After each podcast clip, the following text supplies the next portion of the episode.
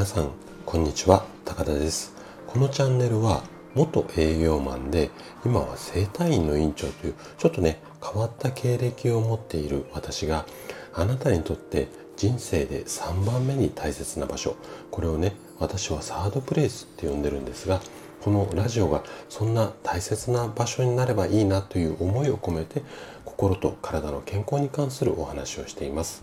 今日の放送がねあなたを笑顔に変えるヒントとなれば嬉しいです。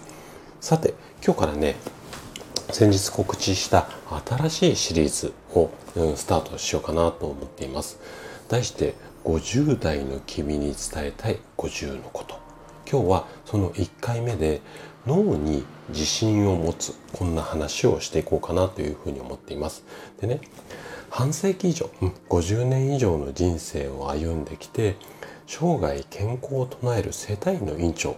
まあこういった私がね心と体を整えるこんなことを意識しながら目の前に過去の自分も過去のもう一人の自分っていうんですかね過去の自分を思い浮かべながらその自分に語りかけるようにちょっと話をしていこうかなと思っています。いつもとねちょっと違った感じに聞こえるかもしれないんですけどももう一人の自分となんかこう会話をしてるそんな放送になっていくようなイメージで話をしていこうかなと思っていますので最後まで聞いていただけたら嬉しいです。じゃあね早速ちょっと今日もう一人の自分にも話をしていこうかなというふうに思っています。もう若い頃のように覚えられない。君はねよくそんなことを最近口にしているよね。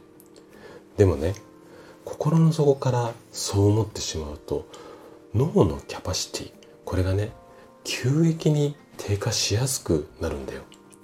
なんでそんなことが言えるかって顔してるよね。これはね医学的にもきちんとエビデンスがある内容なんだけれども人間の脳のキャパチキャパシティごめんね。脳のキャパシティのピークっていうのは人生で2回あるって言われているんだ。聞いたことあるかなこんな話。きっとないと思うんだけども。まず1つ目のピークっていうのは28歳。で2つ目のピークっていうのは55歳なので28歳と55歳この2つの、まあ、山頂点があるっていうふうにイメージしてほしいんだね。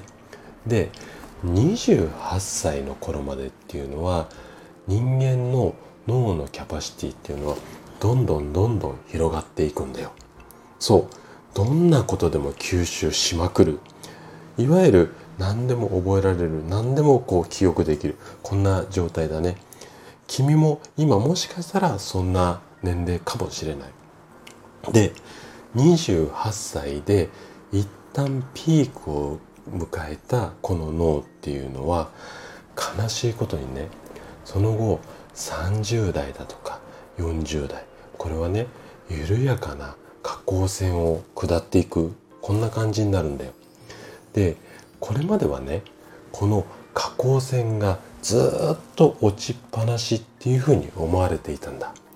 でもね最新の研究ではもう一度ピークがあることっていうのが分かってきたんだよ。この2回のピークを知った君っていうのはこの仕組みを活用しない手はないんだよ。じゃあね具体的にどうすればいいか知りたいかい？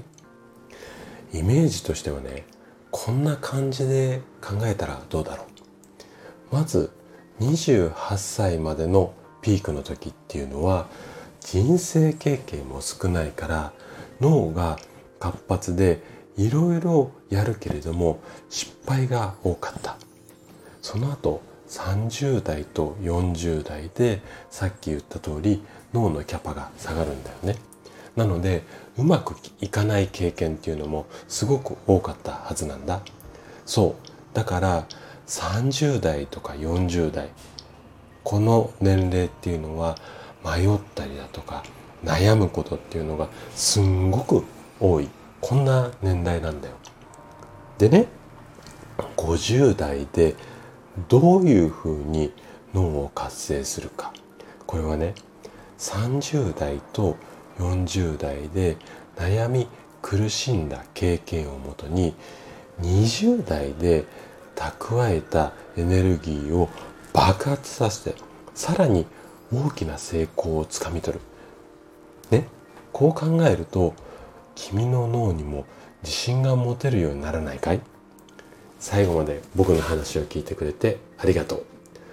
あなたの、うん、ごめんね。君の人生のヒントになれば嬉しいです。それではまた次回お会いしましょう。